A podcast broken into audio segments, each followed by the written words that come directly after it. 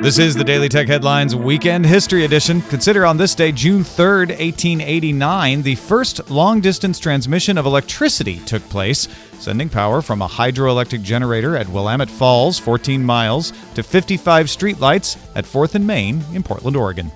Daily Tech Headlines will be back to the news Monday through Friday. Talk to you then.